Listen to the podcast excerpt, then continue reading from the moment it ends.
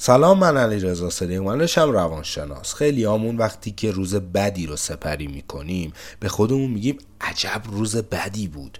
یا وقتی از همون می‌پرسن حالت چطوره؟ میگیم من امروز خیلی روز سختی داشتم خیلی روز بدی داشتم. لطفا با من کلکل نکنید حوصلم ندارم می‌خوام زودتر بگیرم بخوابم.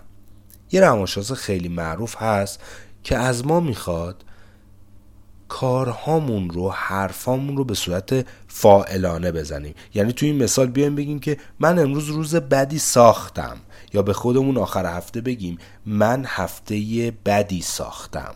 اینجا نشون میده که ما چقدر توی پاسخ دادن به اتفاقای اطرافمون نقش داریم و ما می‌تونیم انتخابگر باشیم. ازت می‌خوام به این فکر کنی که امروز تو چطوری ساختی؟ و از اون مهمتر به خودت قول بدی که فردات رو متفاوت بسازی.